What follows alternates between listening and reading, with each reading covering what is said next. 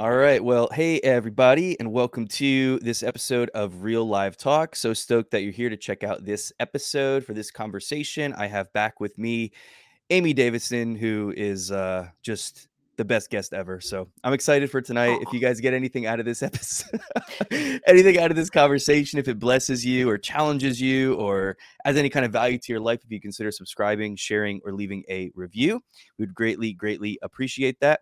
Amy Davison, thank you so, so much for coming back on the show and being here. It's so good to see you.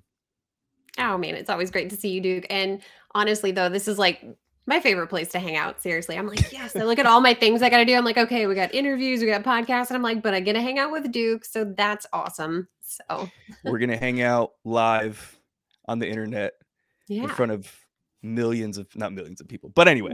Uh, but yeah, so, but, uh, but yeah, thank, thank you so much. I, I, I say this every time, but I always really enjoy our conversations. I feel like they're so informative and um, you're such a good person to talk to because when we when we talk you're always so knowledgeable about um, about your field and and where you work and i think that you add tremendous value and i'm excited to get into this conversation even though it's kind of a somewhat terrifying thing to talk about uh, but before we jump into what we're going to really get into tonight if you would just for the benefit of anybody that might be um, tuning in, maybe didn't see any of the past episodes where you were a guest and maybe doesn't know who you are, if you would uh, just share a little bit about yourself, who you are, and what you do. Sure. I'm Amy Davison. I am an Air Force veteran and now I've turned apologist. So I work for an amazing ministry called Mama Bear Apologetics, which is it's not just for moms, it's for parents, it's for youth leaders, it's for anyone who shepherds kids at any point in time. We are there just to help equip you to be able to stand firm in the faith and raise this next generation to be warriors for Christ. Uh, we definitely are big into critical evaluation of arguments and really looking at both sides and being charitable to, uh, to both sides. And so we foster this atmosphere of critical thinking that is so important for our kids today and just for us as Christians all together. So yeah, it's just a, a wonderful ministry to be a part of and and I'm really grateful to be there. Awesome. And if you would just real quick, give a give a quick shout out or plug to some of the resources.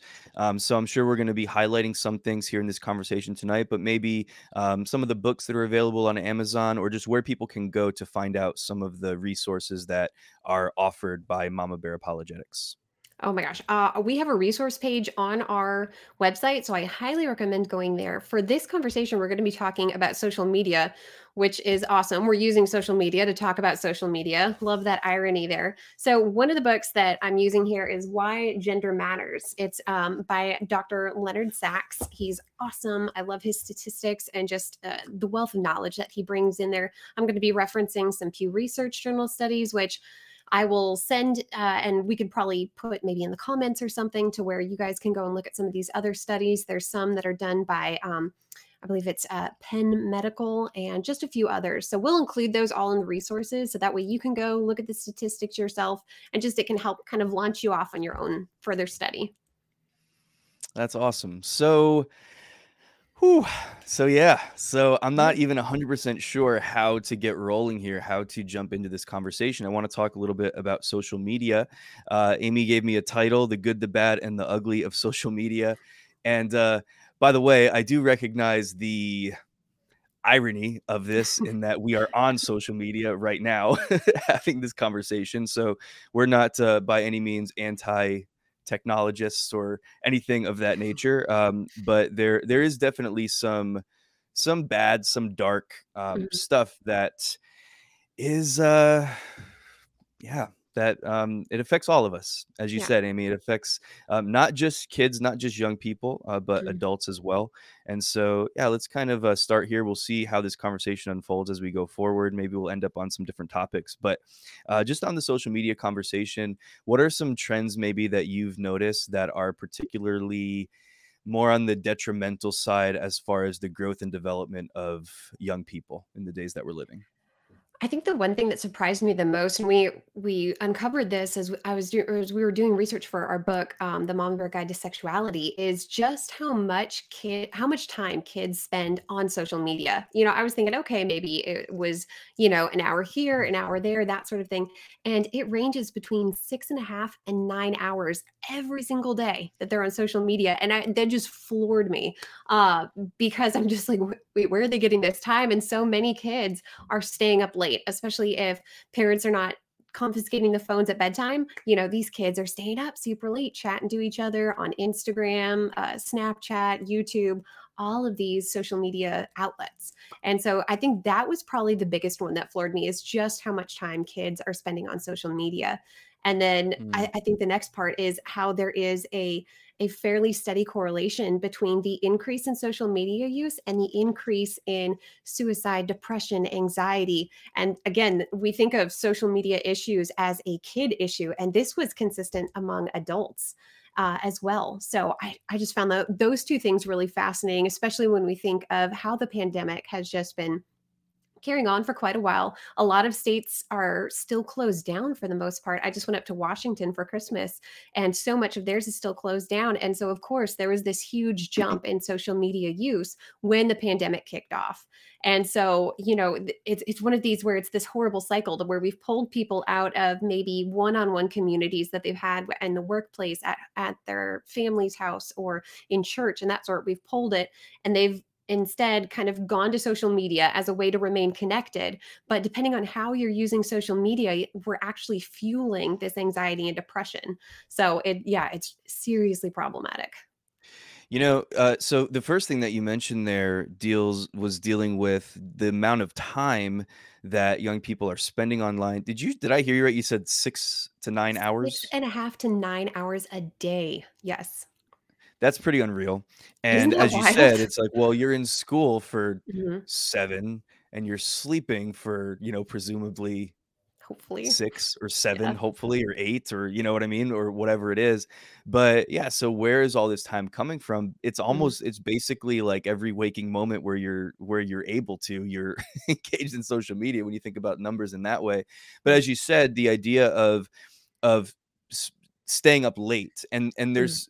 I, I think one of the biggest um, problems that i see with with these trends is the social pressure mm. that young people are under where it's like if if i'm not staying up late to engage with people like that world is going to continue on without me and then mm. i'm somehow being left out and so the the uh, the the whole like social structure around social media is it, it kind of you know mimics what it did probably for us when when we were growing up in a different way where it wasn't so digital and online but it was just like the idea of missing out on something if you're not there if you're not there with your group of friends that's hanging out if you're not you know engaged in this way then you're missing out on something and then like mm-hmm. i remember when i was growing up when i was i guess when i was a teenager it was kind of the web 1.0 or whatever where we had like AOL instant messenger and yeah, that dial we had that that kind of stuff with dial-up internet mm-hmm. and we'd go into like you know that was the age of chat rooms and stuff like that any yeah. youngins are listening you don't know what a chat room is that's okay totally but it was out. like this idea of it was just a messenger service on your mm-hmm. computer kind of the way that you would text somebody today but yeah. there was no there were no avatars there were no like there was none of that it was just very primitive just kind of sending messages you get the like and, and and just that back and forth kind of thing sending messages mm-hmm. but i mm-hmm. remember the social pressure of that back in my day you know where it was this uh this this thing of uh, like oh like like my my friends are maybe online right now and they're you know it, it like i don't know if you remember this it, amy where you'd be hanging out with people in person and then you'd be going your separate ways. You'd be like, um, like, like, uh, I am me. That that's mm-hmm. that's what that's what the thing was. It was it was like, oh, I am me. Now, and then it turned into text me, and now mm-hmm. it's turned into you know whatever it whatever it is and wherever it's going. It's like I'll see you in the metaverse or you know whatever. But yeah, but you know what I mean. So there's just that yeah. social pressure aspect of it where I think that a lot of people just feel like they're missing out and they're disconnected if they're not engaging as much as possible. You know what I mean? Oh, and I yeah. think it's and leading to some really bad habits and tendencies. Yeah, that's part of what's fueling the anxiety is that FOMO, that fear of missing out. And yeah, you Mm. know, when we were kids, because AOL Instant Messenger, it was fun because I was able to, to look up some dates. So that came out around, or all of that MySpace, Facebook, AOL Instant Messenger was prevalent from like the 90s to the early 2000s. So yeah, it was funny. My my parents were not ones. We didn't get cell phones in high school, so uh, I didn't even have that I am me thing. It was just um, oh, you know, you have some people who have the the cell phones, and it was just we'd you'd have to call each other on this phone that was connected with a cord to the wall. Like, do you remember that? That was What? it was I know it was wild. Absurdity. I've threatened my kids with that. I'm like, y'all, you don't even know what it's like. I was like, we're gonna, I'm gonna get you a phone. It's gonna be a house phone. It's gonna have like a 30 foot long stretchy cord, and you could lock yourself in a closet like I did. Um, you know, and that's So what I. I'm like, if you get crazy with your phones, this is what's gonna happen. But um, but in a way, you know, too, you mentioned that that fear of missing out. But um, sort of on the opposite side of that is it was always fun to have that bit of separation. And then when you met the morning of school, it's, oh my gosh, what did you do when you got home? You know, if you hadn't called each other, because, uh, you know, if you had somebody on the internet in your house, you, the phone wasn't accessible. Nobody could call you. Yeah. So Yeah. you could, you would go, you know, 12 hours or more without talking to your friends. And so that was always such an exciting thing, like running up in, in middle school and be like, oh my gosh, I haven't seen you in forever. That's what we girls said. I don't know if guys say that. Like, do y'all run up to each other and be like, oh my gosh, that's that's a We were thing. we were we were we were a little bit cooler than that. We're Just yeah, like, yeah, a little more you know. reserved. Yeah. Yeah, So no, definitely. not us girls. It was, well, what did you do? What did your parents think of this? Did you get, you know, did you watch this show? So in a way, you almost kind of miss out on that separation and the excitement of getting back together because you're constantly connected and there's uh, you know, this pressure to always be relevant. That's a huge pressure, especially Mhm. among girls, because social media affects guys and girls differently. So, especially from the female aspect, you know, it's this constant pressure to stay relevant, to have the followers, to be engaging with your community. You know, you have this this online uh, audience, and that's what was so funny is looking up information on social media. There were so many websites on oh this is how you engage with your followers. This is how you build your following. There's just this so much pressure to almost be like this micro leader of this Yeah. huge group of people. And it almost perpetuates this false view of community because you get so dependent upon perfect strangers all around the world. And you have this sort of stress of if i don't stay relevant if i don't stay edgy if i don't do something interesting it's kind of this miley cyrus thing that they're all just going to walk away or or abandon me and yeah there's just so much pressure to to stay in the moment but you're not in the moment with people that you're around you're in the moment with all these virtual folks which is one thing that my husband and I we really take notice of whenever we go out to eat is not just the teens how you'll have a huge group of teens together and they're all just on their phones and and you're kind of like why are you at the why are you at the mall? Why are you at the restaurant? You could do this at home.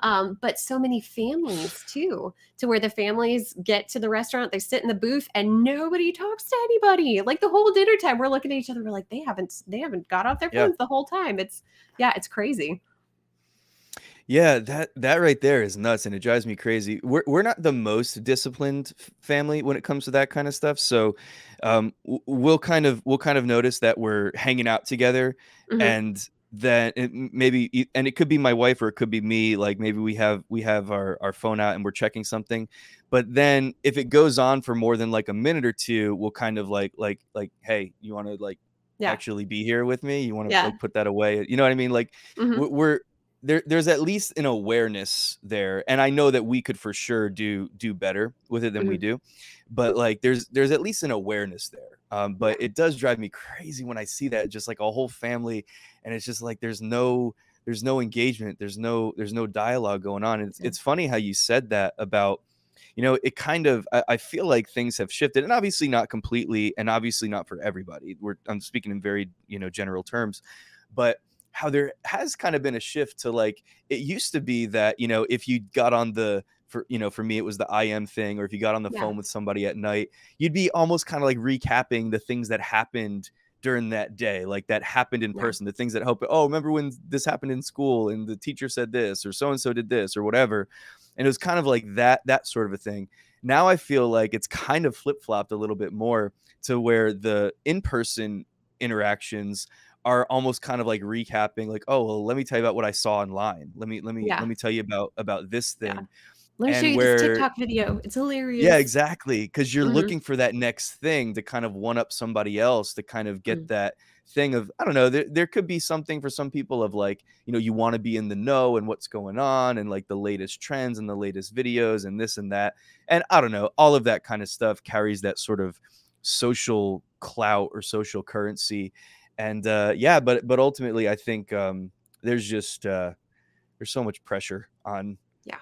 on kids today, you know, and and Yeah. again, I know that this doesn't just include kids in this conversation, um, because I see that, you know, I I see the effects of it in in my own life as well and in other adults that I know, but, um, it's a little bit different because we're our brains are fully developed, and it's it's just a Mhm. little it's definitely different, and, Yeah. uh, I think that the way that we engage with, um, with technology in general is gonna vary from age group to age group, but it's just crazy, and, uh, that pressure, as you said, um, leads to a lot of other, you know, dark places.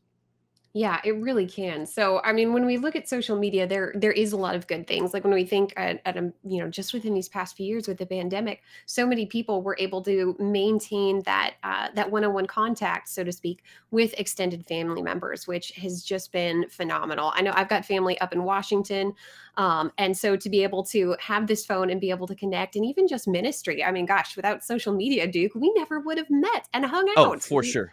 I Yeah. know, and so it's incredible to see that just how much this has shifted uh, our world and how we can stay connected, which is which has been fantastic lately.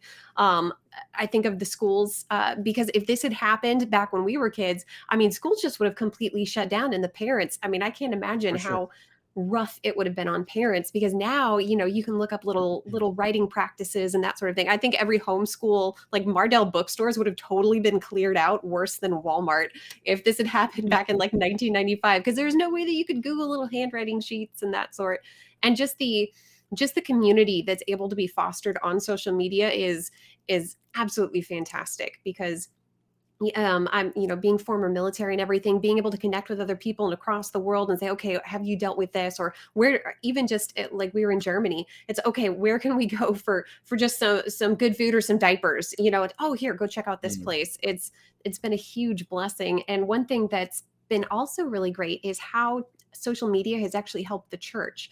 So uh, there was this great study, and let's see. So it was this study done by, and there's kind of a long name for it, but it's prolonged social media. Or nope, nope, that's not right. Hold on. I had it. I was like, nope, that was just a note to myself. Here it is. Exploring the pandemic impact on congregations. So this one, this is one thing I was really curious about because there had been this article that I'd seen through the news come out a few weeks ago talking about how churches just took this huge hit during the pandemic and they're just barely crawling back. And so I was really curious about how social media has influenced the church. And one thing that they studied is they looked at churches who just completely remained closed, shut down their doors, you know, they've just everybody's gone home, that sort. Then you've got churches that went to just fully online to where they are not meeting in person Mhm. whatsoever. Yeah. And the third group were the churches that they had to they had to adapt, you know, they had to do the they're and they're doing dual services. They offer them in person and online. And those churches that actually did that route, the in person and online, those are the ones that have actually flourished and seen growth through the Wow. Which I thought was so cool because you would almost think that the churches that went all online, okay, that's the one that uh that's the one that would have the most flourishing because okay, we're we're all just online, everybody can access it. But no, it's it's being able to adapt to your congregation. And so here we have social media, which I know a lot of churches were thrown for a loop for because many of them did not have online ministries until the pandemic threw them into the fire, so to speak, on that. But this is also great because, again, we have people who have compromised immune systems and people who maybe are just not comfortable yet coming back in person. And now they have Yeah. multiple opportunities to encounter the gospel. Yeah, that's so crazy. We were we were one of those that were not online until the pandemic happened. Oh, yeah? So how did that go? I'm curious. it was, uh, it was interesting. So the y you know, most of that fell on me as far as actually getting it up and running. The thing was, we had been talking about it up to that point for actually a Mhm. while and had just never pulled the trigger, and it's so funny, and I, I'm pretty sure I probably talked about this before toward the beginning, you know, earlier on in the pandemic, uh, but there it, it's just funny how you can innovate or get creative when you have to, you know, Yeah. Like how stuff just you you have to make stuff when you have to make Mhm. stuff work you, and there's no other option like you figure it out so we had kind of thought about going online as this thing that you know we wanted to do it and it wasn't just that we wanted to i mean we we had an urgency from the lord actually to do it and we had a Mhm. plan we had vision for it but like we were waiting like we were accumulating you know some equipment and things like that and we were kind of going slow through the process because in in our mind it, it had to be this you know well done Yeah. thing with like expensive cameras and stuff like this and then like when we when it came down to it and when the rubber met the road and there was no other option but to go online like all right i guess we're using cell phones and you know what i mean Yeah. like i guess we're just doing it and uh and we did it and it was rough for the first few weeks and then we had some friends that were like okay uh you know here's something that you can do that right away that's not too difficult that that can like improve your sound quality so we worked on improving the sound quality and then from there um, we just watched as god opened doors and people donated cameras and and just Wow. different things and so we were uh, you know able to kind of slowly up our production from like one camera to two then to three and like we were Mhm. able to and we still you know keep it keep it uh pretty simple for the most part um when because you know we've stayed online but like you know whatever it's it's still not the most sophisticated advanced way of doing online church but all that to say it was just sort of this process where like we had a very sm- short period of time to Mhm. put something together that worked and then we just kind of you know started in a very primitive place and went from there i feel like that's how a lot of life works if Yeah. we i don't mean to take us off topic but i feel like that's how a lot of life works where we just we don't do something because we we feel like we have to wait until the stars align and everything's Mhm. in place Yes. whereas the amount of like the amount of like increase and growth that you can see by just actually getting started with what you have and then just watch as it unfolds because so so much of life just does not unfold until you start to actually take those first steps Yeah. and so yeah that so that that was an area where we definitely saw that play out um for us but yeah Man. at the beginning it was kind of rough and it was just kind of like well whatever this is this is how it Yeah. is deal with it Oh, I know. Well, and I don't think anybody expected it to last as long as it did. No for Um, to where if they had, I think they probably would have organized a bunch of middle schoolers, like, all right, middle schoolers unite, y'all help us with our technology, because none of us knew what we're doing. Um, yeah, and that and you know, you're so right because so oftentimes we don't take those leaps of faith because we're either comfortable or we're frightened. And so we can be very much a Gideon in our approach and uh and yeah sometimes you know when when we're forced out of our comfort zones it's amazing to see how how god just works in that in that chaos to where it can all be worked together and that vulnerability is almost necessary at times for immense spiritual growth and so it's it's been neat to see churches uh really just up their game i guess yeah and i don't mean to compare the the the plight of Mhm. what we went through uh 2 years ago with the persecution that they experienced in the book of acts but but it's the same kind of thing that happened way to um be dramatic did you like did you like the way i prefaced that? I, uh really they're did. That was definitely solid not they're definitely not the same thing not but it's just that idea of being under you know being under you know for them they were un- they came under persecution. Yeah. Before that they had got in in a sense like you know the the the word of the lord was to that the gospel was to spread throughout the whole earth and then i think it was like 5 years later they had pretty much stayed where they Mhm. were and Mhm. then they came under persecution and people were scattered and spread abroad and then that's how the gospel really began to spread and so there's definitely something and again that's a very that's that's a much more dramatic and amazing um, representation of that but i do think that there's a there's a principle there maybe that Mhm. I, I I do think we see playing out in different areas of life too where when you step outside of comfort zone whether you're making the decision to step out of comfort or it's thrust upon you because you're in a pandemic or whatever else then uh, you know i think that you really have an opportunity to see growth and creativity flow in ways that you you know hadn't before because it's hard to see creativity and growth when you're staying in a place of comfort you know? Yeah. Oh, yeah. Comfort and complacency just go hand in hand. And I love how you mentioned that bring out um, creativity too, because that's one thing that we're seeing. So I'm not a I'm not a TikToker. Uh, I don't I don't have the app. Um, my husband would uh, would occasionally come home and show me like TikTok videos. He's like, oh, this is hilarious, and uh, and that sort. But uh, that's one thing that we have really seen this sort of. Uh, revival in ministry to where we have Christian TikTokers who are bringing mm-hmm. the gospel and apologetics into a realm where people may not have ever encountered that. And that's, you know, that's kind of that's the good and the bad of TikTok. You can't filter anything out. Like especially when you first log on, it uh mm-hmm. it doesn't know your preferences. And so it's just going to shotgun blast everything at you and I mean everything.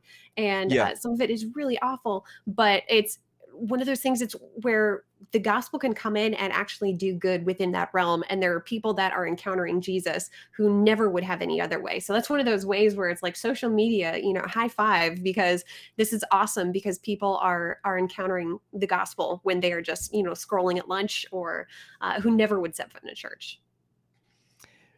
So tiktok is pretty off the rails, right? Yes. Oh, um, gosh, now yes. there there are two options though, right? Like when you're in TikTok, because like I didn't know how this worked when I, I don't use TikTok a lot, but like mm-hmm. I every once in a while I'll I'll go on and I'll and I'll just whatever I'll check stuff. Yeah. For a while I was doing TikToks and I was mm-hmm. doing Christian Tik. I wasn't doing lip sync videos and dancing. Amy, wait, were you um, doing the ones where people started, just sit there and they're like and they like point to words above their heads. and those get like millions of views. Oh and I'm just gosh. like, what? and they're so boring. there's a combination of the music. It's yeah. like uh, it. It really is an amazing thing. The it's like a fully different level of creativity and way of expressing yeah. yourself. That was kind of their big thing at the mm-hmm. beginning too. Like when you saw it advertised on like Twitter and other social media platforms, it was like be yourself on TikTok, and yeah. and uh, people really embraced that. But then you know like I don't even know how these trends get started because they're over so quickly, but it's like yeah. a song that just gets reproduced and mm. different things done. You know, there's like we like the we videos. Oh yes, uh, I, okay. Those are those ones are, that my husband would show me. Like, like we have like a dog like just jumping and crashing, and just go do do do do. They're they're incredible. They're incredible. But like, I'll just go. I would just like Google those and do like a whole compilation of them, and I'd watch yeah. those with my kids because they're so yeah. funny. But they um. Are yeah, like I don't even know. Uh, I got off topic. I don't remember why why I went there, but yeah, like so there is like this really interesting sort of form of creativity that happens mm-hmm. on TikTok that um you know it's just it's it's just interesting it kind of fascinates me the way that people's minds work and i mm-hmm. see certain things and i'm just like who like what like who comes up with these things yeah but then somebody does it and then it mm-hmm. becomes mm-hmm. something that just gets duplicated over and over again with like your own spin on it mm-hmm. and it just becomes some like internet fad trend kind of thing that just yes. lasts for sometimes they only last for a week and sometimes mm-hmm. it's you know like when uh, everybody started doing the the uh for it and literally i think it was like a week or two weeks where the holy spirit activate like like those things did you see any okay no videos? i missed out on that one okay now uh, now i have something to google when we hop off here and be like okay wait what does this activate because this sounds like like christian power rangers you need to check it out. And it was so okay. funny because we actually watched it happen in real life.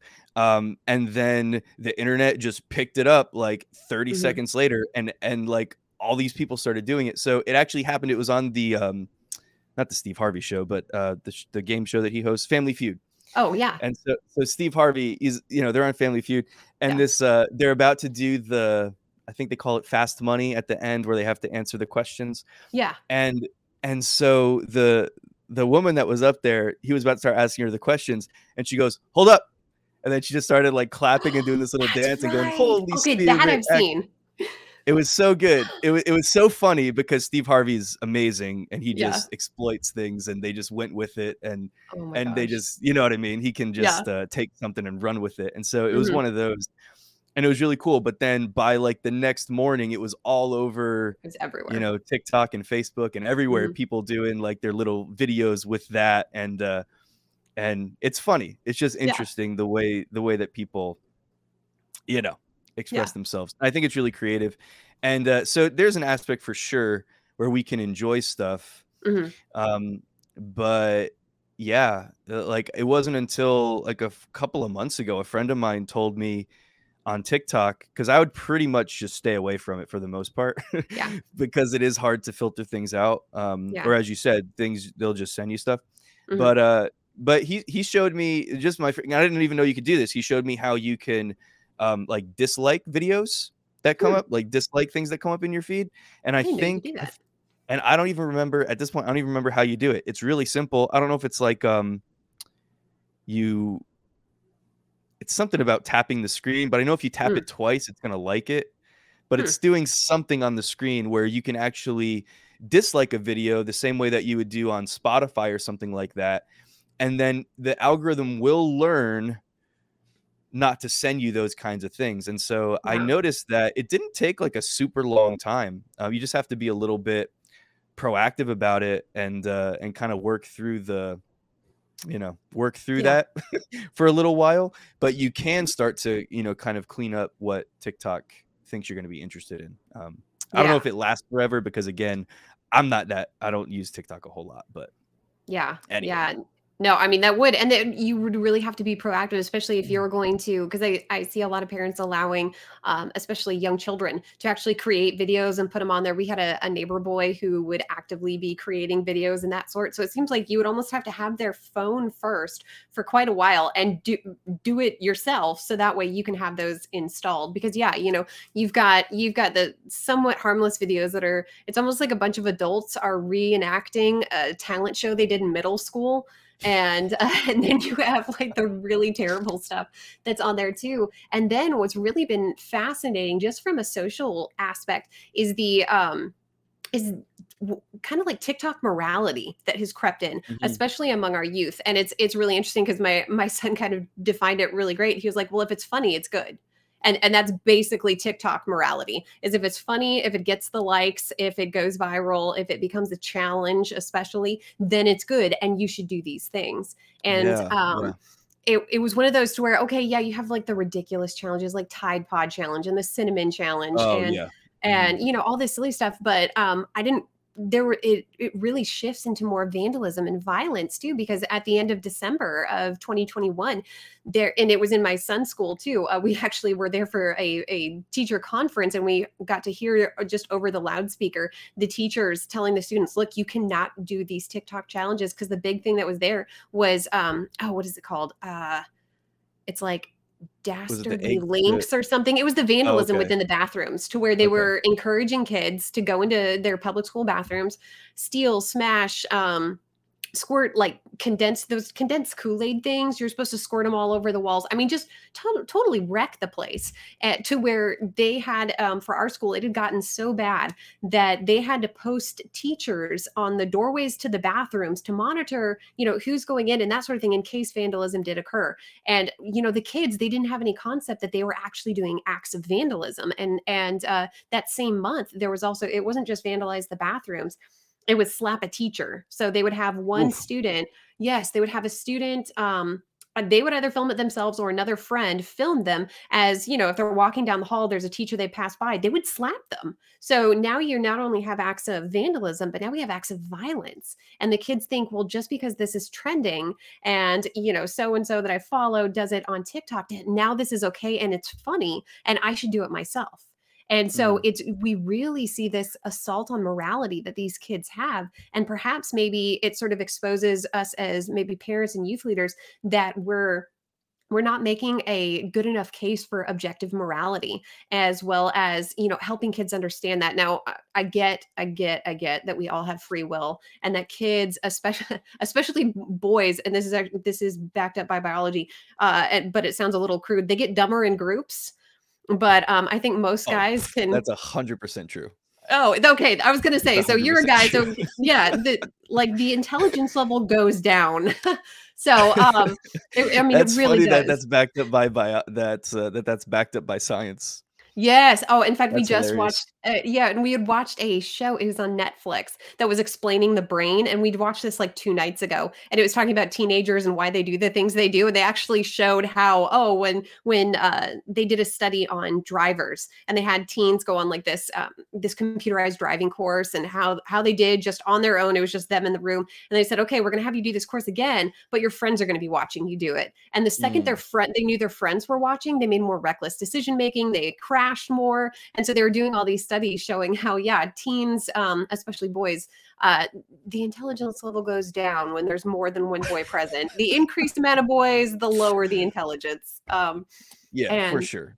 You're way more likely to get hurt when you're with a with a group of guys than you are when you're by yourself, Oh sure. my gosh, absolutely. And and social media, what does that do? Now, instead of you being by yourself, you, because of this glorious little invention here, now have a worldwide audience. So it's not like back when we were kids, when it's like, okay, you know, if the friends are gone, maybe, you know, I'll be a little more sensible. Now it's no, I don't even have to have friends around because now I can live stream me doing this dumb stuff.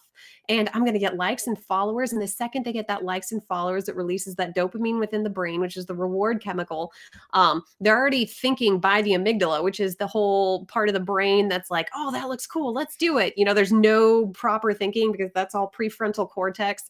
That doesn't stop developing till uh, age 26. It's not fully developed till age 26. And so you've got this awesome catalyst right here. You've got our brains that are rewired that they they go through the amygdala first, which is just, hey, this looks cool, let's do it. And Yeah. then you're getting that reward from social media, and it is just perpetuating really bad decision making, and which is why we're seeing so much of this stuff happening within culture. It's it's crazy. Um, girls are also affected by this too, but boys typically, when it comes to really dumb, like gosh, even even throwing. Do you do you see the one where it was like a thing to throw cheese at people, like a slice of cheese? It was just Yeah. dead hilarious. Like you'd have people Yep. driving down the street and they'd be hucking it in people's cars. Um, there was a motorcyclist that got hit with a thing of cheese, a little slap of cheese. I mean, it's like seriously, this is definitely thought of by a guy because Hey, at least they're outside. At least they're outside doing something, Amy. yeah, is Even how if we're they gonna are justify it? They're if they are outside. throwing cheese at motorcyclists. This is Well, that's bad, can come up obviously, because you could, like, cause an accident. Like, Right. that's that's terrible. Yeah. Um, we used to do some really stupid things with cars when I was a teenager, though. Um, did they involve shopping carts? Because I I don't know what it is with guys and shopping carts, but that's like a thing. So my son, there was a shopping cart that somehow made its way into the park next door. And so him and his dumb friends like were like, "Hey, let's take this sucker up the slide." And there, you know, we had this great conversation, great decision making. 10 minutes later, I look out my kitchen window and I see my kid climbing in a shopping cart on the top of a slide while his friends are filming and I'm like, "Yep, that was a good conversation." really made an impact. So Ah, social media. Yeah. I hope he got some likes because Oh my goodness, he didn't get a concussion, so that's a win. I'm like, "Did you break anything?" He's like, "No." And I'm like, "Okay, good. Don't break anything. It's expensive." So, Yeah, for real. Like, yeah. I don't know. What what what do you think in terms of age? I, I mean, I, I don't. I know it's not just age. There's maturity level and things like Oh, that yeah. to consider too, for sure. But um, as far as like kids getting access to Mhm, social media and you know, as far as their own social media accounts and stuff mhm, like that, I mean, I was I was lucky. I mean, I basically we had MySpace. mhm. Um, shout out to Tom, but but Facebook basically came around like I was they they opened it up to colleges like mine when I think I was a freshman in college. So it was kind of like the perfect timing, you know, right Yeah. there as far as um, you know, being able to get on it. But it was like super cool back then. It I mean, Mhm. it was just very basic and very, you know, you basically used it to find uh people that you were like, you know, you lost track of or something like that, or Yeah. connect with people. And like that's that was kind of the extent of it. And it's, you know, obviously gotten more and more intuitive as as as we've gone forward. But anyway, what I don't know, do you have any thoughts on that as far as just like age level and Yeah. when Um, you know what I mean? It's it's a tricky thing because their friends are, you know, they're in a lot of cases their friends are on it. mhm. They're like I I because I'm I'm kinda thinking at it from both sides. It's like you Yeah. don't like, why why why just why like we know why. the effects so why open your child up purposely yeah. to that mm-hmm. world um but then at the same time it's like if you don't then is there you know going to be the social pressure thing and their friends are doing it and are they going to have that fomo stuff and like how important yeah. is that does that even matter like i don't know so just what are what are your thoughts? Yeah and i mean it is it's crazy right? Because you can't give like a one size fits all answer because every family's different every dynamic is different. I know with my kids social media is used oftentimes by their sports teams just to be um, and I swear I know a little bit about sports. Um, but they're, they're connect with one another to say, okay, here's where the game is, or oh, we had a change in schedule. So it's one of those to where, at to some extent, we have to concede that social media is now a new dynamic of culture, just like the telephone was.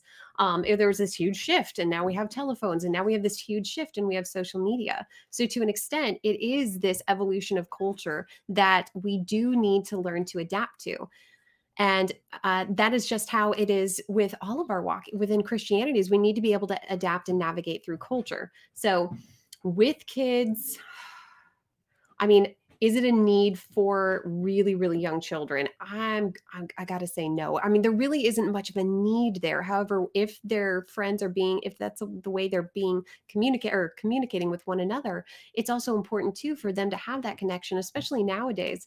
But it's something to where it's on us as parents to be able to monitor that. So Dr. Leonard Sax, he arrived, he uh, encourages parents to allow about 20 minutes, especially on sites like Instagram. So that way, within 20 minutes, your kid can hop on, they can see some of the new photos, they can like and make comments and that sort of thing, and then they hop off. And what that does is it gives them a little bit of time to connect uh, with people, to see what's going on, that sort. But then it doesn't give them as much time to totally get sucked into social media and then start doing the comparison game. Because that's what happens with girls, especially, is they they now start comparing themselves to every other female on the planet. And most of the time, those people that they're comparing themselves, that's not even who they really look like. Um, they're heavily filtered and altered and that sort. And so girls especially are more inclined toward depression and anxiety. It's scary as a parent because again, social media, you're you're opening your your child up to the world and to influence, to images, to things that we can't filter out. Even I mean, there's great programs out there. Bark is one of them that really helps uh, notify you if your child especially is is writing um, depressing lyrics or or making comments uh, that are showing self-harm depression anxiety that sort of thing uh, it also will register if they're being groomed by strangers. It keeps up on common trends and euphemisms within culture. So there are ways of shielding but it's not 100% so um, again, I have to defer to the parents leading. Do I think young children, and I'm talking elementary school age, even to middle school, like early middle school, I'm thinking like sixth grade, seventh grade, need it?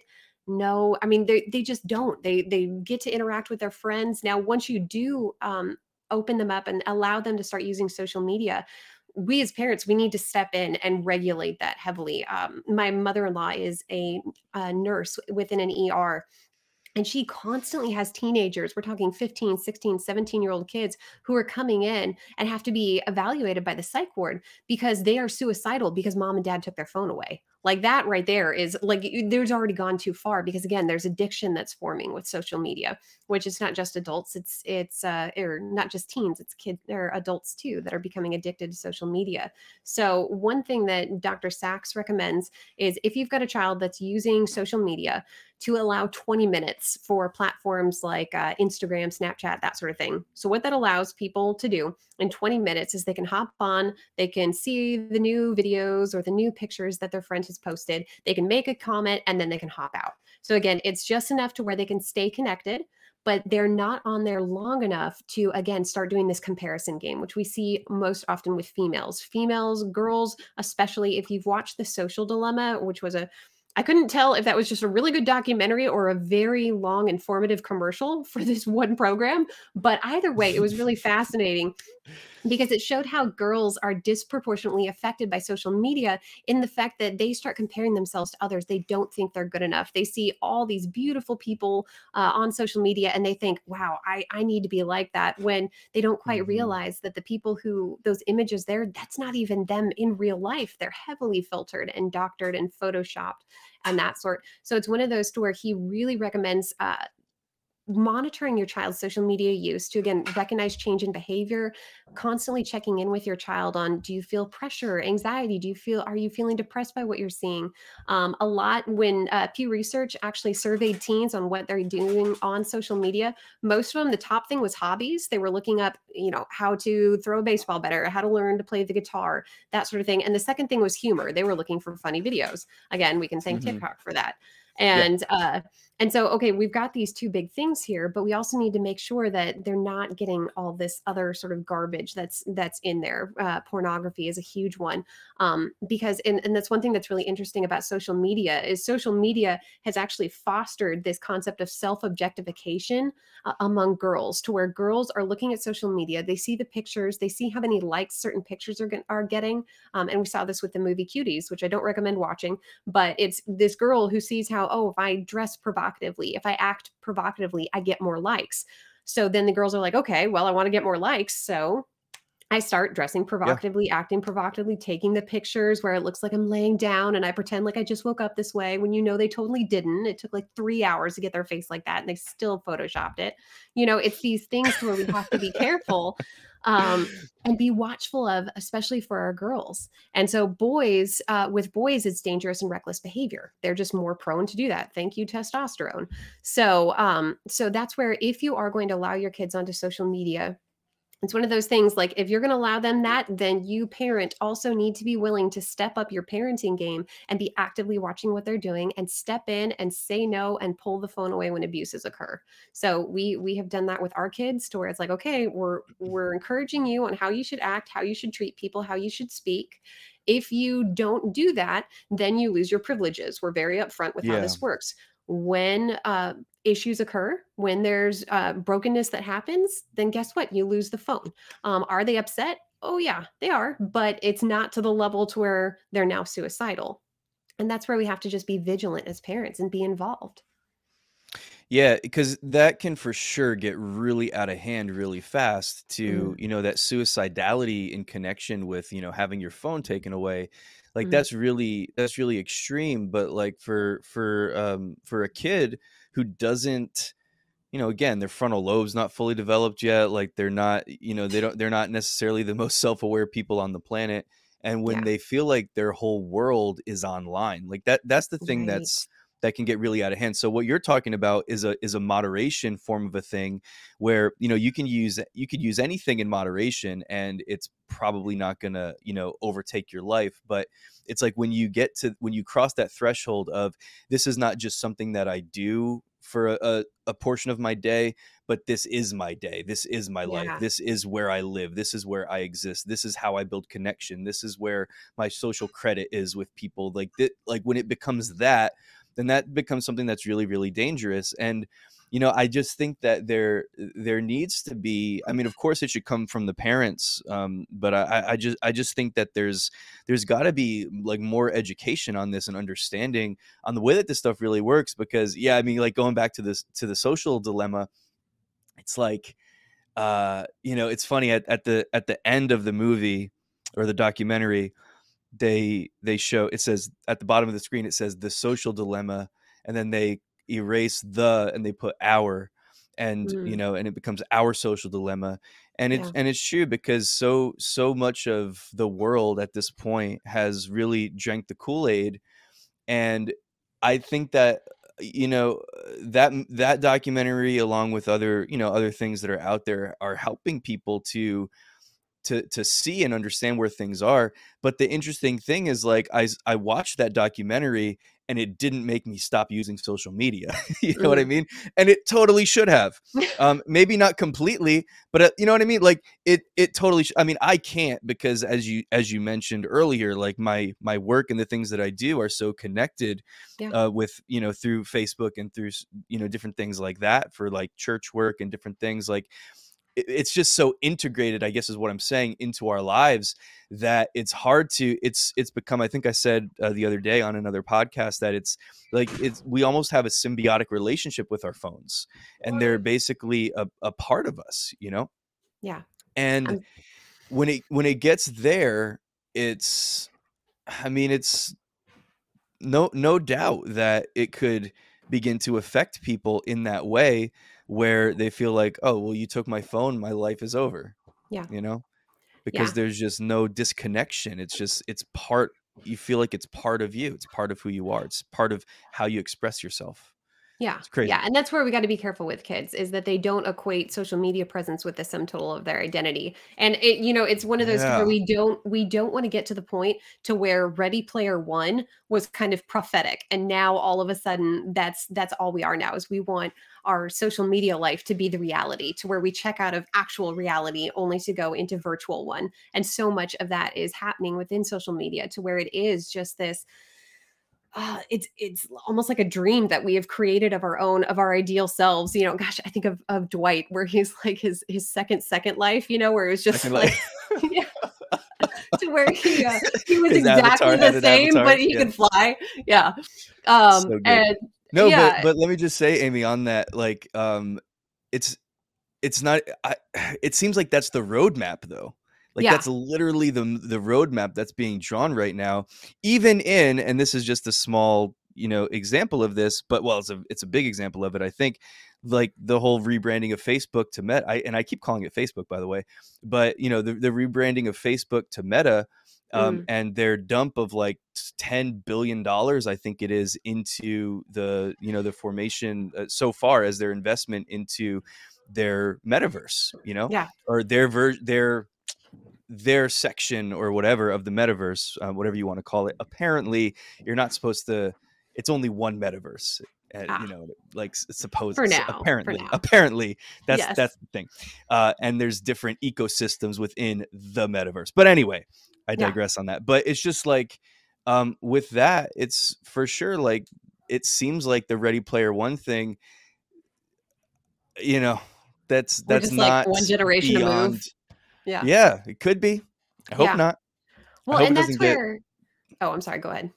No, go please. I, I was going to say, and that's where you know we say, okay, we need to we need to limit social media. Okay, so what do we do? Because you we need to still be fostering and nurturing uh whole, the whole person, right? So that's where Yeah, it's right. like, okay, if we're going to be um, cutting back, and you know, I've I know of parents who are like, you know what, we're just not doing cell phones until you know the kids go off to college, and it's like, hoorah, that's awesome. But on the other side of things, they're also fostering in person relationships and that's what we need to be doing too with our kids is we need to make sure that they are not overcommitted in their extracurricular activities but that they are involved in nurturing normal conversations and discussions and groups um, Yeah, yeah, one thing that was suggested that I think is so great um, is uh, is the problem with part of this uh, aspect of social media to where you know you're like blogging or or that sort of thing is uh, it's pointed out that this actually isn't introspective like it was when we were kids when you would like write in a journal um mm, or a diary like when you're working that stuff out you are it's you're getting to know yourself you're getting to learn more about yourself you're working out problems and when you write something down the you're connected your mind and and body are connected in a way to where you're slowing your thought process down you're actually reflecting on what you're writing you're keeping it private because you know god wow. heaven forbid anyone actually see your journals whereas nowadays with blogging it's not that way yes it might be sort of this virtual diary but for the most part it is just another aspect of performance so there is no introspection sure. there so especially with kids um girls especially it's one of those this would be kind of one of those lost arts that we almost need to be fostering in our kiddos too is to okay you know this is your special place to where you can just sit here you can pour out your heart. I still have my journal and yeah there is some ridiculous ridiculous teenage angst going on in those pages but it was great because again you're developing and you're learning and growing and who you are whereas social media does the exact opposite. It shows you all these other things and you're trying to figure out who you are and that's not attractive and that's not getting the likes so i need to find something else in a way social media sort of spawns this existential crises whereas when we look at even just the simple act of journaling we can now learn who we are and grow and develop and mature in a way that's healthy whereas you just don't get that as much within social media Wow, that's that's really really good what you just said. I'm like for real. I'm gonna start that tomorrow with my kids because like I tell adults um to do that all the time. Like like hey, you should write. Like you should write about that. And I think with um yeah, like that's it seems like that's a muscle that is not really being developed anymore in our you know kids' brains to Mhm. be able to write, as you said, like introspectively, not in a way because we'll write maybe you you even will write a, a, lar- a long message on you know some social media platform or whatever but then you're like backspacing and like put fixing stuff and, and whatever because again yeah as you said like you're kind of filtering it for how you want people to perceive you know what you're saying there is something that i think is I, i'm so in agreement with you on that it's so healthy to write and to journal and to to do that to get your thoughts out on paper to articulate your thoughts because so often um, it, we have a hard time i think even understanding how we feel Mhm. until we take it out of us and um, yeah that's really good i Yeah. really like Well, that and just even, you know, just that being able to just be completely broken on a page. Like I, I remember as a kid just like writing and just being so angry. And what's so great about a page is that you can you can rip it out, tear it up, throw it away. Nobody's gonna see it. Uh, Mhm. if you put it out on the internet, it's there forever. Like there is no going back. Um, yeah and so yeah, you get that as well to where you can you can work things out a little better. You can slow down. Um, and uh, and yeah, it's really helpful. And it's just something that's great that can be can be fostered pretty easily with kids because most kids know what that is because they've seen Diary of a Wimpy Kid, so they know what a journal is. So luckily, it isn't sure something that's too foreign to them, like you know, rotary phones or yeah. Rotary phones are so much fun Have you seen like the videos? Like we talk about social media. Have you seen the social media videos of like people, the parents give their kids like a rotary phone, and the kids are like, "Wait, how does this work?" And they're like, co- they're What is this? So yeah, Yeah. it's awesome. No, it's amazing. I I I do feel very, very privileged to be sort of um I'm kind of an elder millennial. Yeah. So t- to be a part of the gen- generation that kind of like grew up in the transitionary phase of all of these things, you know? So um because when I was a kid, we had those big bulky TVs.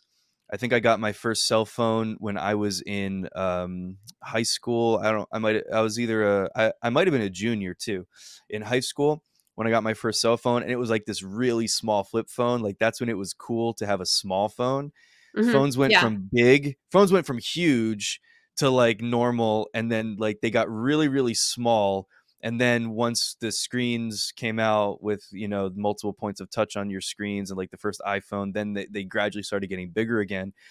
But yeah like and then with the advent of social media and the whole shift of the of the internet as we know it and everything i feel really privileged to have been part of both generations so to speak where i grew i grew up for a little while without like any of that kind of stuff hmm and that like playing outside and everything was still like a really normal thing and like riding your bike and like all that kind of stuff was like a really normal thing and uh yeah but you know to have kind of like had that crossover time and and to you know experience the other side of it as well i do feel privileged you know to be on both sides of it and um for sure you know people say a lot about and there's a lot of people that say things about like they they want to complain like the older generations want to complain about the younger generations whether it's you know the xers complaining about the millennials or the Mhm. millennials complaining about the gen zers or whatever it is but like complaining about the the the younger generation and it's like well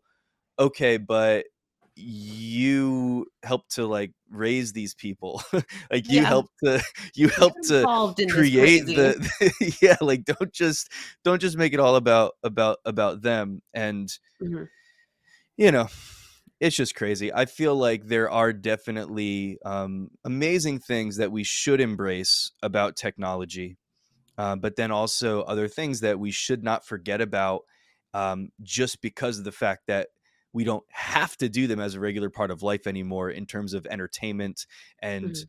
enrichment and fulfillment and things like that like we don't have to do these things like i don't have to go outside um to in order to pass the time throughout my day because there's so much that I could do inside my house. I could just watch Netflix or I could just be on my phone or I could be doing whatever. Yeah. Um so it's like the the idea of entertainment it doesn't have to be that way anymore, but I do think that um there's there's just something that's so so healthy about you know not just surrendering those things and and and moving on from those things but still you know passing that along like to Mhm. these next generations Yeah. i don't even know if that makes sense. No, no, that, that But makes absolutely no, I totally agree. And yeah, it is. It's important to to not only adapt with the change because then because I, I know I'm I'm also in the older millennial crowd, but the second I can't do anything on my phone, my kid accuses me of being a boomer. So he's like, okay, boomer. And it's just like, hey, I'm trying here. So yeah, we've been able to see this this huge uh explosion. I know. I get I get That's so for that. funny. Just skipped like four generations, send you all the way back to the boomers. I know. That's I'm just like, really, dude? I was like, I will take your phone away just for that comment. So, um, so yeah, but it is. It's important to to be engaged with culture, uh, to shift along with culture, to uh, continue to shepherd uh, our kiddos to be able to not be um, not be changed by culture as well. We're supposed to be in the world, but not of it. And so it's we also Yeah. to be proactive in shaping our children not only in how to conduct themselves on their online uh, lives because gosh as we've seen with cancel culture anything they do now in like middle school it's like we joke with my kids i'm like oh yeah you posted that on social media now you can't be president you know because that's going to come up so uh, it's Yep. it's so important to help our kids learn how to how to conduct themselves properly and you know what at times when when they don't because hey we're all human they're human they're going to do some dumb stuff and they're probably going to record it um, it's important for us too as parents to step in and tell our kids no. I mean that is what we're supposed to be doing as parents is protecting not just rolling over and saying oh well i can't really take their phones away. Yeah you can you pay for it um, you're the parent you're the adult go ahead and do that because again we're trying to teach our kids healthy boundaries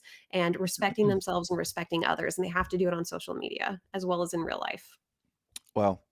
Uh, you know, uh, uh, in the going back to the the social dilemma, um, there's one thing that one of the the guys, and I, I don't I don't know his name, but there's one thing that one of the guys said. He was kind of just giving some very basic like ideas about you know just social media in terms of um, kids using it and stuff like that. And he was talking about how, in his opinion, this is just, and he was very clear like this is just my opinion, but I think like 16 is probably a good age, you know, for Mm, someone to start being able to use social media and stuff like that. But then it's funny how they were talking about how so many people in the tech world that are involved in the creation of yeah apps and that are involved in these companies like they ban it in their homes like they do not allow their children to use it at all and uh, you know some of them were even saying how very like they're very very strict about it like it's not Mhm. something that they have access to because they know because you know what some people I think more and more people are becoming aware of this now, uh, but I I think that a lot of people still don't realize that like they are they're they're essentially being like mined Mhm. for yeah you know for their attention by you know by these companies that again they're providing something that's awesome and that we get a great social experience out of it but there's like this underlying reality to it that it's like you are their um product so to yeah. speak you know what i mean? Like they're um and you're being manipulated you know? And so, so something that that uh that that you know that did that was just mentioned on on the show as a as a point of advice was like hey how about like don't don't just automatically watch don't just automatically click on the next video that they recommend to you because as they start as they're recommending things to you then all you're doing is perpetuating the cycle of like allowing the algorithm to learn your behaviors so that they can keep marketing to you in a way that is essentially manipulative because they're just trying to get you like everything that that all of these apps do is designed to keep you on the platform like that's all it is right they want you Mhm. there they want your attention um, and you know there's different reasons behind why they want your attention but you know they want you to stay on there as long as possible so they're going to keep showing you the things that you want to see. It's so funny how like i can be on a completely different like not even on social media like i can go like i'm on what was it? Oh i was on vistaprint um to like Hmm. print some business cards or oh to okay. order some business cards. Like there's a yeah no it's not a it's, Vistaprint? it's i'm a sorry new social so media platform called vistaprint. Yeah my bad. That's where all the so uh kids hang out. see that's an actual yeah. Yeah um i just got a text earlier today that uh that that uh about a new social media platform that's like that trump is on. But anyway uh that's oh beside the point. So that's gonna end well. so yeah so um let me tell you about this amy. Um Vistaprint is another it's another website. Remember when there used to be websites besides social media websites? now everything Yeah. is just like all on social media and you hardly ever have to go to a regular website these days. But anyway, I was like literally I went on a website called Vistaprint because I wanted to order some business cards. And so I did that. And then what happens today in my uh, feed on social media, they're advertising business cards to me Mhm. um, just because I, you know, went there. So I, I, I wasn't on their platform. It wasn't something that I searched for, but they know. They know, Amy. They know what we're doing. They and so, really like, do. they just, they just know they're after your, they're just, they're after your tendencies. And, you know, the more we just give into it because well what's the big deal like you know Mhm. what i mean what's the big deal amy so what if you know it because we're just so willing i think to sacrifice our freedom for convenience and we're so willing to sacrifice our privacy for convenience and we're here and i don't know i mean i don't know i don't really know whether or not there's a way out of it or not No, because I mean, but like you're saying, that's that's how the system's built, right? That's that's just part of the yeah matrix. It's not. It's trying to figure out your likes. It's trying to keep you on the app because the mm-hmm. longer you're on the app, the more ads you see. The more ads you see, the more money and revenue they can pull in.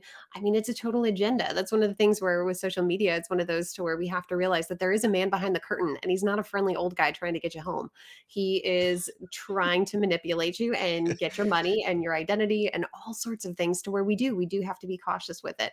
Um, but like you said, is it escapable? Is it and it's not. I mean, more and more businesses nowadays are going online to where you have to be hmm have be social media savvy just to do your basic job. And gosh, even even us, you know, we're doing ministry online to where even we could not pull out necessarily unless we want to just to completely shut down a lot of our ministries because again, it's integral to be present online. So it's it's an awareness of knowing what's out there, knowing the agenda behind it, um, and then shepherding good social media practices within the home and modeling it. You know, we gotta mm, and I'm guilty of this myself is is, you know, I need to put my phone down more. And there have been times where my even my husband, I'll like I'll be on looking at ah, I'm a victim of Pinterest, right? So um, I'll be on Pinterest and I'll get like a text message across that's the phone school from my husband who's next to me. He's like, "Hey, what you doing?" And I'm like, "Dang it, I am not being present with my loving husband here." So yeah, it's just it, it's easy to get easy to get sucked in, especially when it's entertaining. Like entertainment, especially for young people, that was the two big things that they looked up were hobbies and things that were funny. So we are just all about entertainment. And like you said, we will sacrifice the people we're with just to be uh, sort of alone together. I think is what. Um, Oh gosh, I was Practical Guide to Culture. That was uh, John Stonestreet and Brett Kunkle that talked about the problem with social media among youth is this, and families in general, of just being alone together, and we need to take that back. Yeah, that's really, really good because yeah, at the end of the day, I mean, we're not uh necessarily on an individual level like impacting the way that uh you know these companies are behaving and stuff like that, but we also don't have to just surrender to it fully and be like, okay, like like let's just forget about it. We can make good decisions and healthy decisions and we can foster that within our own lives and within our own families and uh, even to an extent within our own communities i think to yeah just to just to be i think i think like you said being educated on it and just kind of knowing like when it goes beyond that point of like what's what's healthy for for your mind for your brain and um and everything else you know like we can make we can still make good decisions even though it's the whole system is set up the way that it's set up um, we can still make good decisions in the midst of that and i think that that's really really important so um so yeah yeah that's really good i I had something else I wanted to ask you, um, but it just kind of slipped my mind. I told you I'm kind of my mind is kind of fried tonight. that's totally um, okay. been in class all day, all week, really, and my brain is just kind of like shot. But, uh, but Amy, I really do. I, I appreciate you again coming on the show. I always love these conversations, and um, yeah, so thanks so much. Yeah, not a problem. And just full disclosure, if my face looked weird, like I was doing all these weird facial features about 20 minutes ago, it's because my kid was trying to walk by and I was like motioning him. I'm like, come on, you can go. And uh, yeah, so I apologize. I realized I was like, oh, I'm making faces and people can see that and they're probably wondering what the heck is going on. And it's because I was trying to motion a child off screen. So, no, but no, cool. it's been it's been great being here, Luke or Duke. So thank you so much for having me. Yeah, absolutely. Um, and uh, you, you already we already got you scheduled to come back, right? Because you got to come back for Flag Day. Flag Day, yeah, and you'll have to watch not this one, but the episode previous to this where we d- had this whole like tangent for probably a good 10 minutes about uh you know, these just these random holidays that need more more uh visual uh being representation within culture. So yeah, we're coming back Flag Day everybody. Yeah, yeah, yeah, yeah, yeah. That's right. Because last so last time it was uh Columbus Day, right? And that was just it just happened to be Columbus Day, yeah. and yeah. So I think we made a joke, or you you made a joke about coming back on for like Flag Day next time.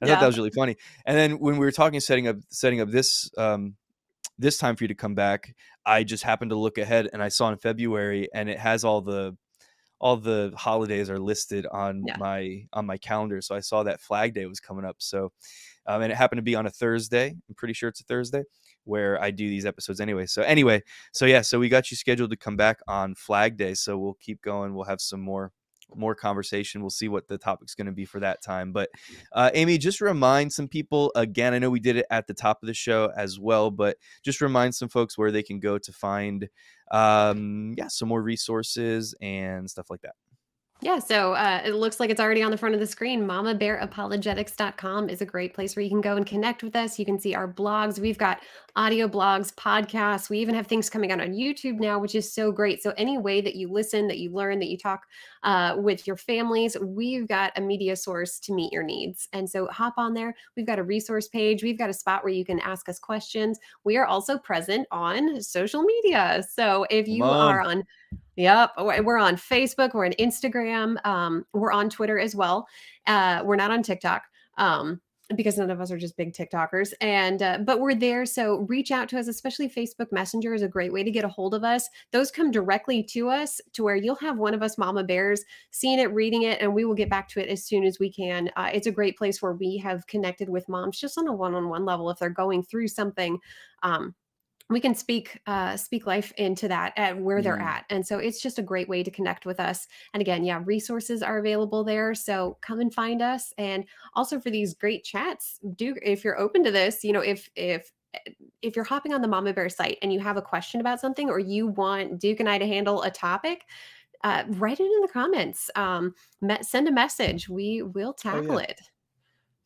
Oh yeah i'm down for that for sure for sure. yeah for sure um yeah and and let me just say since you since you brought that up about being on social media like i do think that it does matter um you know as far as the the content that's produced and I, I know that there is so much there's so much content that's that's that's out there but there's so much negative content and there's so much you know just whatever that um you know if you have a good a good message and you have something that um you know just something positive even to share um it, it's just it's so important i think for us to engage in that way and yeah. uh to put that stuff out there you know what i mean?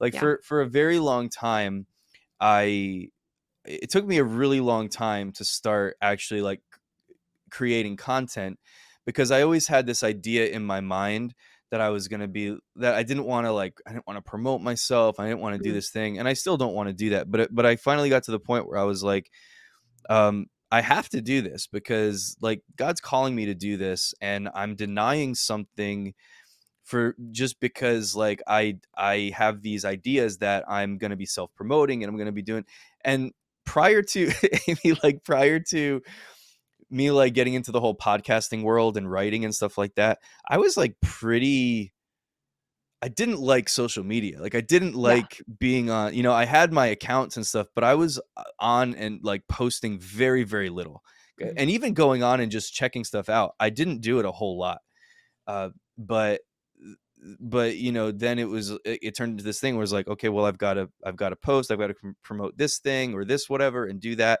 and uh, so i got into the world of like posting a lot more because i started creating content and stuff like that but i do think that even though it is kind of a a broken system from our perspective from their perspective it's working perfectly and yeah. bringing in like trillions of dollars but uh, even in the midst of that, you know, I do think that the the the good content, the positive content, you know, let me talk to my my Christian folks for a minute. You know, the stuff that you're putting out there that promotes Jesus, that promotes godly relationships, and whatever it is that you're putting out there, uh, I do think that it's so so valuable. So. Um, yeah, so all that having been said, Amy, I appreciate what you and the Mama Bears are doing.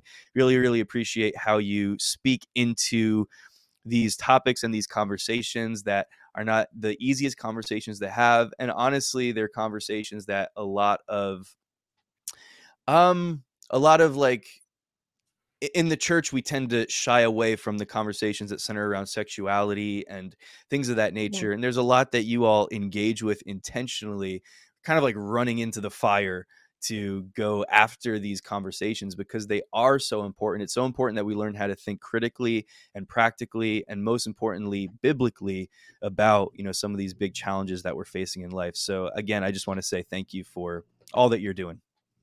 Oh, thank you so much. Yeah, it, it, it is. It's there have been times where we've written on subjects to where like I've I've we're like, okay, Amy, we're gonna post your blog, and I'm like, ooh, yeah, this is gonna make some people mad. And you just kind of sit there. It's kind of you know, you just kind of chuck the grenade, and you're like, I wonder how this is gonna work out. You know, it's like as as long as I'm speaking truth, you know, that's that's that's the goal, right? As long as we speak truth, yes. then whatever happens, to God be the glory. So, uh, so yeah, it, uh, it's awesome. Uh, again, social media is, is broken and flawed, but it can be used to give God glory.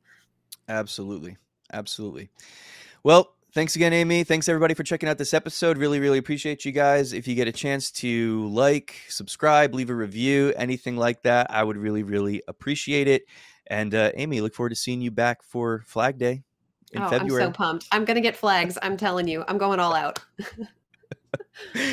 awesome. I'll see you next time. Okay. We'll see ya.